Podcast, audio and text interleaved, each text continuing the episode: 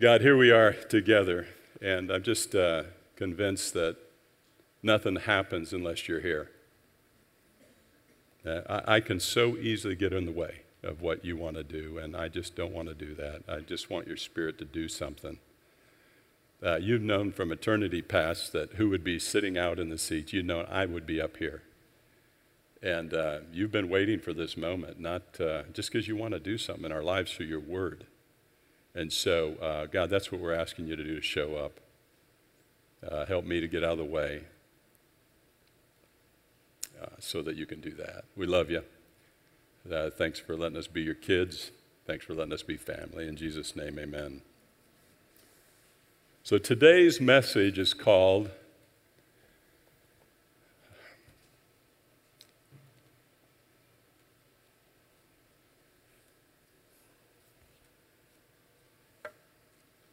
Waiting for God.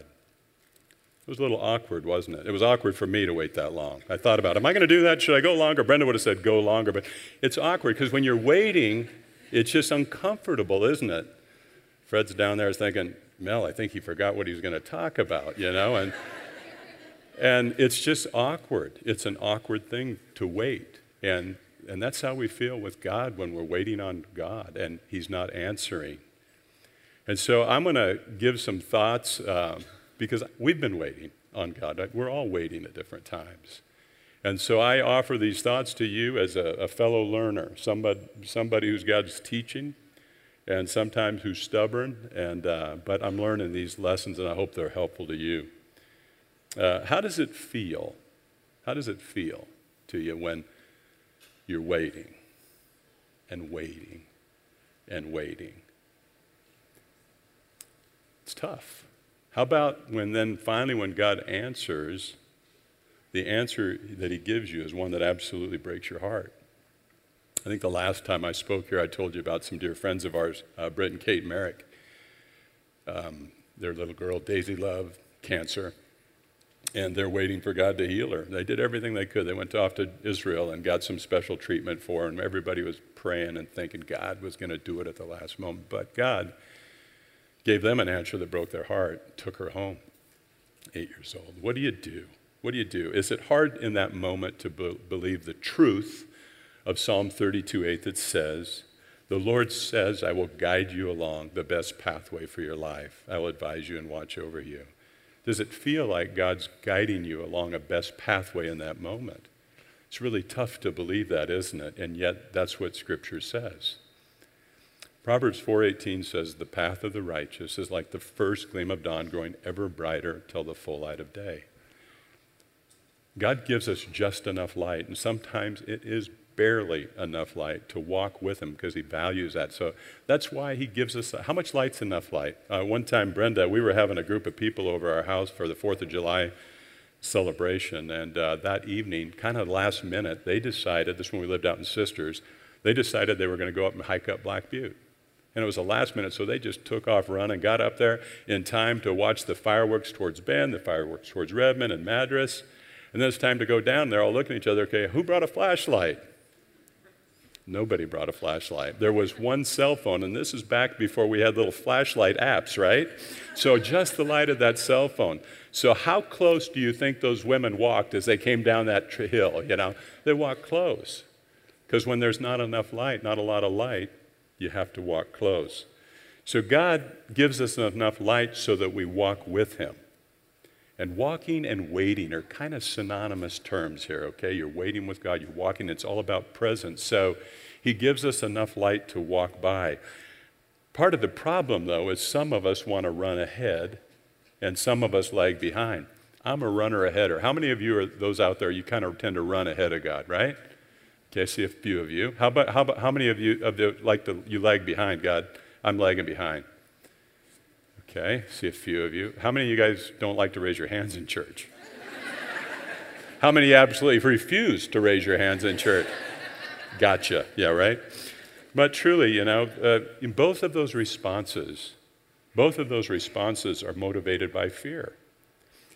Those of us like to run ahead, we're afraid that, come on, God, hurry up. We're going to miss out. I mean, it's his plan in the first place, right? But we're running while he's still talking. Come on, God. We're afraid. those that are lagging behind are saying, God, really, that's kind of scary up there. And I don't know if I want to go there. I need another sign. But both of those things, we're telling God to slow down, to tell him to hurry up. And we're tempted in those moments when we don't have light, to light our own light. And I want to read a really interesting verse, kind of a warning for all of us, whether you're a person who lags or a person who runs ahead.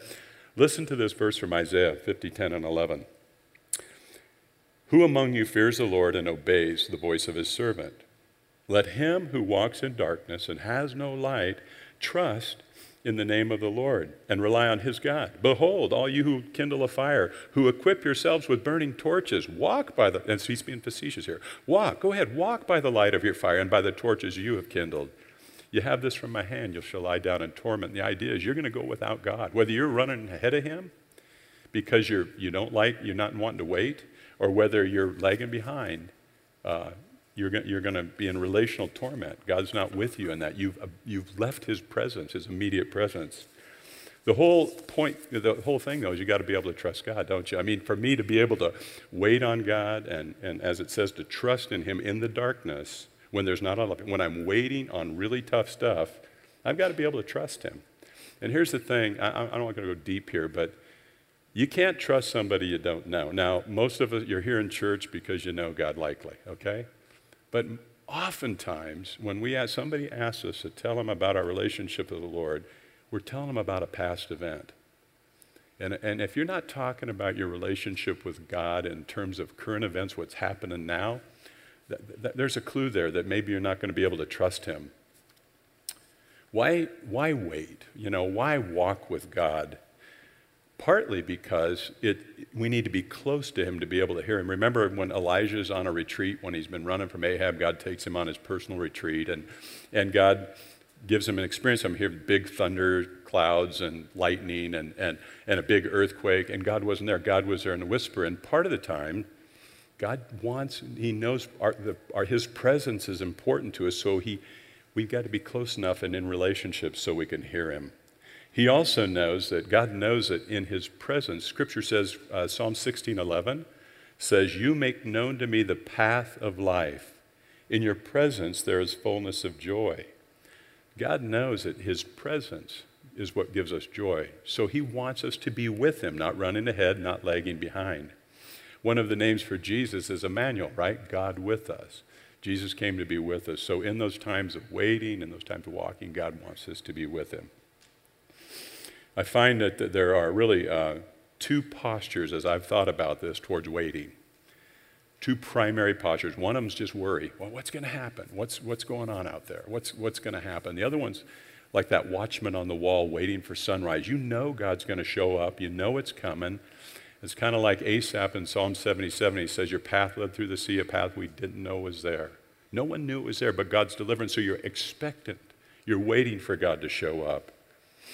I want to look at some examples at Scripture, from the Old Testament, that show people waiting. And a couple verses before we go there, just what Paul had to say about the Old Testament. Because sometimes we tend to park in the New Testament, we forget about the Old. But here's what Paul says in Romans 15:4 about the Old Testament. He said, such things were written in the Scriptures long ago to teach us. And the Scriptures give us hope and encouragement as we wait patiently for God's promises to be fulfilled. 1 Corinthians 10:11 says, these things happened to them as examples for us. So I want to reach back to three examples about waiting in the Old Testament. And the first one is Abraham. Abraham, look at him. And for those of you maybe new to church or new to the Bible, Abraham is really the father of the Jewish nation, and God reached out in Mesopotamia and called him to come into this new land that he was going to give him. And part of the deal was, he says, he was going to make him the kind of the father of nations, and he was going to have a big family. There was one problem, in that that Abraham's wife Sarah was barren, and also he was old. And God kept giving this promise, and so instead of waiting, Abraham did something that seemed logical, that seemed culturally acceptable, because back then it was okay to have a concubine. And Sarah, having a baby, says, hey, take my handmaid, take my servant Hagar, and he has a baby with her. Again, made sense, culturally acceptable. And it just made logical sense, and out of that came a lot of trouble, both in the immediate term and the long term. But there's an example of someone who kind of took matters into his own hands. Then you look at David. David he's this young boy minding his own business, kind of doing a regular job, out, you know, being a shepherd boy, killing bears and lions, real regular job. And he's out there and he's doing his thing, and he's all of a sudden he's anointed by God to be the next king of Israel. But nothing happens. Now he goes on and he starts doing amazing things. He goes and takes care of Goliath, this big giant. He goes back, he starts conquering. He just became a hero for his battle prowess. And Saul got jealous, and Saul banishes him, tries to kill him, throws a spear at him, and then starts hunting him. This man who the Lord said, you're going to be the next king. And they've got him on the run, and the first story, the first little thing I want to point out is what happened in the cave of Adullam. Saul doesn't know how close he's got David. In fact, David's guys are hiding in a cave. Saul comes up there to, and the Bible says it so I can say it, relieve himself. He goes into the cave because apparently kings don't do that out with the other guys. He came up in the cave. So he's in the cave.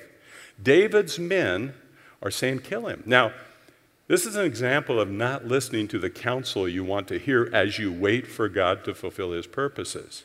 Because his guys are saying, God told you're going to be king. Here he is, take him. And he said, no. I'm not going to do this thing. I'm going to let the God do it in his time. And he reaches out and cuts a corner off his robe, and Saul goes out and gets down the hill, and David calls down to him, my father Saul, why are you chasing me? I'm nobody. I'm not after you. I could have killed you. And Saul repents and takes off. Well, that was that time. Then next thing you know, Saul's after him again. And they've got him. They're close on him. And that particular night, David and a couple guys sneak down into camp, and they grab Abner, the general, sleeping. They grab Saul's water jug and his spear, get up on a hill so they've got an exit. And Saul, and he calls down, hey, Saul, what's up with this? Your mighty men are sleeping. Where's your jug? Where's your spear? And here's this guy who does not take matters into his own hands. And he doesn't listen to the counsel that he wants to hear. And I'm going to tell you from personal experience, that's really tough. When we sold our company in 2006, one of the companies at the last moment upped their bid significantly. And I wanted that bid. And the truth of this matter is, there was a better purchaser for our company. And looking back, I really feel I was supposed to sell to another company. But let's just put it this way. I had a couple million reasons to take the other offer. And I listened to the counsel I wanted to hear. And I will tell you, for me, I'll get emotional talking about it, so I won't camp there, but it's a grievous thing to me, what happened through that. I've moved on, even though it's still emotional when I think about it, but I listened to the counsel I want to hear. You have to be very careful about that. But David didn't do that. He didn't do that. He trusted in God. And what he did, he also gave us a couple verses. This guy who had every opportunity to fulfill God's plans in his life, he says to us in Psalms 37:7, be still in the presence of the Lord and wait patiently for him to act, to fulfill his promise while you're waiting. And here's this, in Psalms 37:34 it says, don't be impatient for the Lord to act. Travel steadily along his path. What about Joseph? 17 years old, God gives you a dream.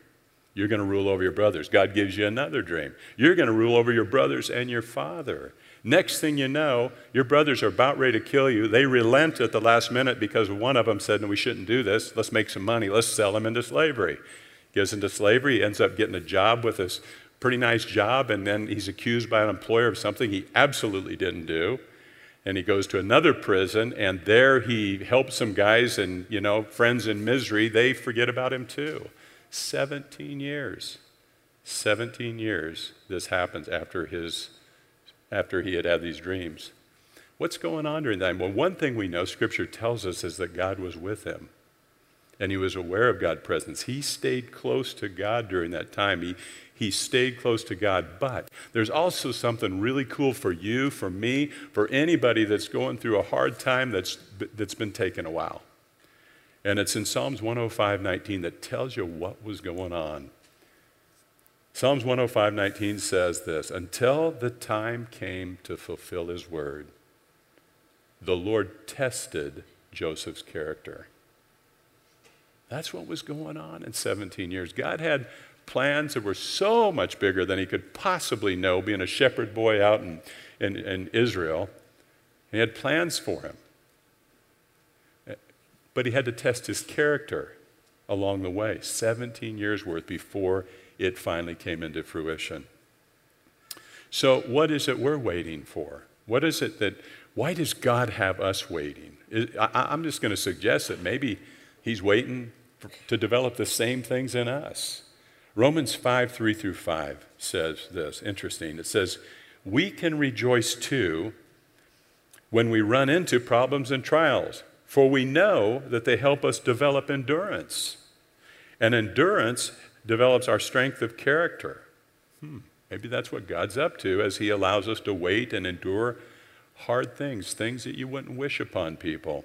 Romans 8:17-18. And since we are his children, we are his heirs. In fact, together with Christ, we are heirs of God's glory. I love it. But then the big word, but. But if we are to share his glory, we also must share his suffering. Yet, what we suffer now is nothing compared to the glory he will reveal to us later. The next 10 verses in Romans are all about this issue of character development. And actually, when you read Romans 8 in that way, for those of you that have had Romans 8:28 thrown at you when you're going through a hard time, hey, it's going to work out. It's going to be really good. It's not about that moment. It's about the fact that we're going to share in God's glory, but we have to share in his sufferings to get there, right? So you read Romans 8:28-30 differently, and we know that God causes everything to work together for the good of those who love him and are called according to his purpose. Why? For God called his people in advance, and he chose them to be like his son, so that his son would be the firstborn among many brethren. God is doing this character development in us. Why? So that we can share in his future glory. It's not about our current comfort. See, and that kind of flies in the face of most of American Christianity, because what we believe is that God's favor, God's blessing is about abundance and lack of hardship, right? That's what we believe. And so we see verses like this and they kind of, I don't know. But all through Scripture. All through, I was doing an interview one time on the radio, and the guy said, Don, what do you tell people who say that, you know, pain and suffering and is not supposed to be a part of the Christian life? And I say they're not reading their Bibles, right? Because all through, you read any of the epistles, I'm writing this to encourage you in the suffering that you're going to go through. And again, what Paul's saying here in Romans 8, it's necessary. It's necessary so that we get to participate in the glory of God. How long? How long? Also, one thing I do know is this path that you're on, this road that you're walking, this waiting period, it definitely has to require faith. Hebrews 11:6 says that without faith, it's impossible to please God. So how long? And what do you do? And it's too long. You think it's too long. And you're up here, and it's like there's this fork in the road, and doubt and discouragement and disillusionment has you right here at this fork in the road. And you have a choice to make. You have a choice to make. This choice says what I want, what I need. My identity's over here. And this one says into the darkness where God is. Exodus 20:21, the people of Israel are at Mount Sinai, and it is thunderous, it is loud, it is scary. And it says, Moses went into the darkness where God is. And that's what we have to do sometimes, is to take that step of faith into the darkness where God is.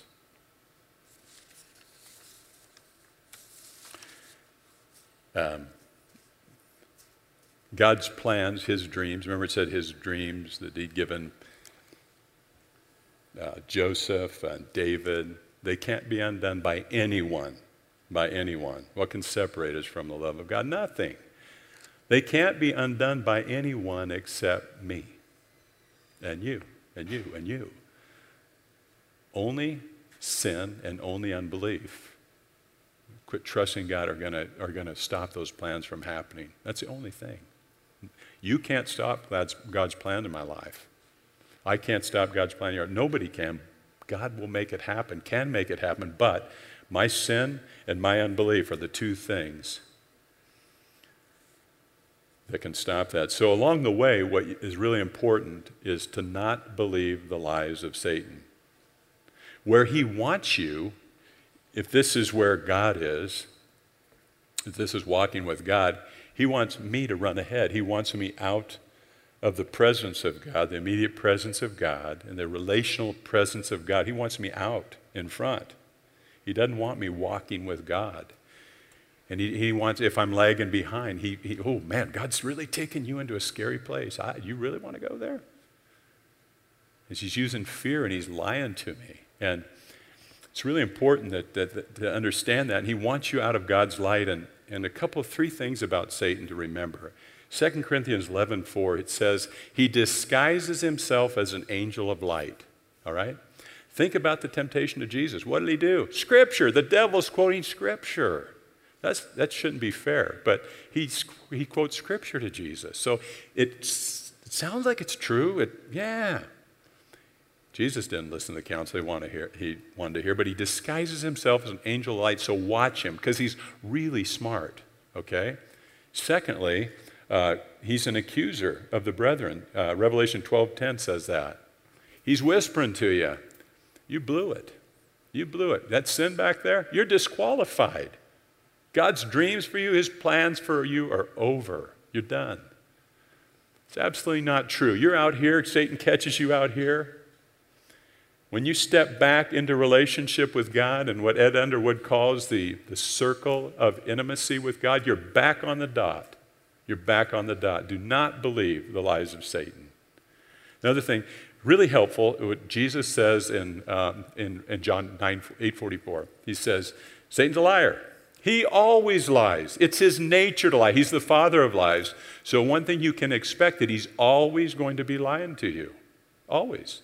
So when you're encouraging people, look for the lie they're believing, because the truth is what sets us free. So beware of Satan's lies. He's telling you aren't a good Christian. He comes after you. You know that verse, Psalms 103? You've all heard it before as far as the east and west. God remembers our sin no more. There's several different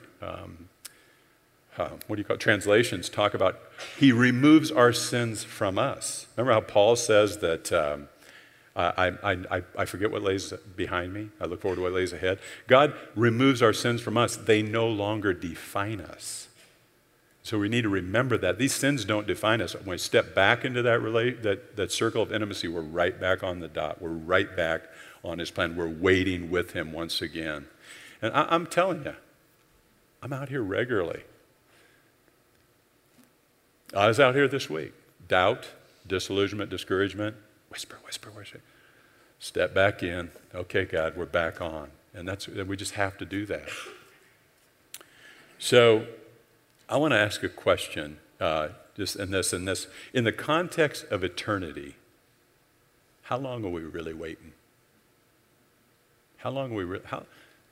An hour in the context of eternity. A week in the context of eternity. A month. 17 years. In the context of eternity, as God's forming our character so that we can share in his future glory, how long are we really waiting? 2 Corinthians 4:17 from Paul again. For our present troubles are small and won't last very long. Yet, that yet is an important word. Yet they produce for us a glory, going back to that Romans 5 passage, that vastly outweighs them all and will last forever. They're small, but they're producing this glory. Even though they're so small, they're producing this glory that's going to last forever. Several chapters later, I don't know anybody who went through it like Paul. I certainly haven't in my time. He gives you the list. You know the list. I was stoned, and not the Washington State kind of stoned. I was stoned, I was scourged, I was shipwrecked, I was left for dead, I was all these things. Light and momentary. Remember Paul, he's singing in jail with Silas, and their praise just started earthquakes. Because it's light and momentary when you understand it. I'm not saying it doesn't hurt. It hurts like everything when you're waiting on God. It's so hard.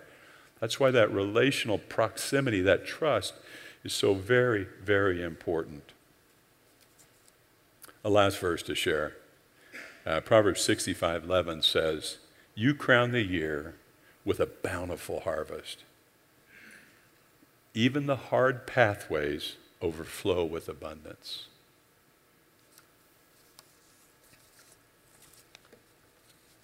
One last thought. Right? If you don't get anything else, write this down. Waiting is worship. Waiting is worship. How I wait says a lot. It says maybe everything about what I believe about God. So the question for us is, who we going to worship? What are we going to worship? Waiting is worship. Let me lead us in prayer. Father, I just am aware there's a lot of pain in the room. Even as I looked around the audience, seeing friends who've experienced things, I just recognize that there's pain. And I believe even now Satan whispers that, you know, this doesn't apply to you, and he's telling lies, God.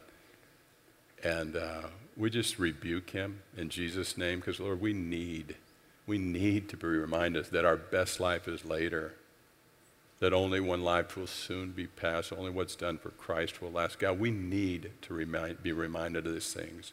We need to remember to walk with you and to stay in the circle of intimacy, to come back to it time and time again. Lord, you said when Peter asked you how many times we should forgive, you told him 70 times 7, meaning always. And so, Lord, your kindness towards that is the same way. I think that many times in the same areas I always mess up, and yet you're so gracious to welcome me back in to the circle of ministry, to be right on the dot of your will. That's the truth. That's the truth. That's the truth that sets us free. So, God, I just ask today for all of us that your scripture would set us free. God, that we would embrace the faith you've given us, the grace you've given us to wait with you, to wait with you. The invitation is to wait with you, Lord. You were with Joseph, who endured 17 years, and David, and Abraham, and us. So, Father, in this we take joy, and we take courage, and we need courage. We need courage, Lord, and right now with some people more than others. Some people have a story that they just heard about last night, and it's going to take endurance as you form Christ in them and then the other cast in the story, Lord. But help us to remember, God, that you're present in our suffering and that you love us and that your will be done. Father, I pray your hand of blessing on this church, Lord. I do. Your hand of blessing that looks like intimacy with you, that looks like fellowship and suffering, that looks like the Lion of Judah is on the loose. We love you and praise you in Jesus' name. Amen.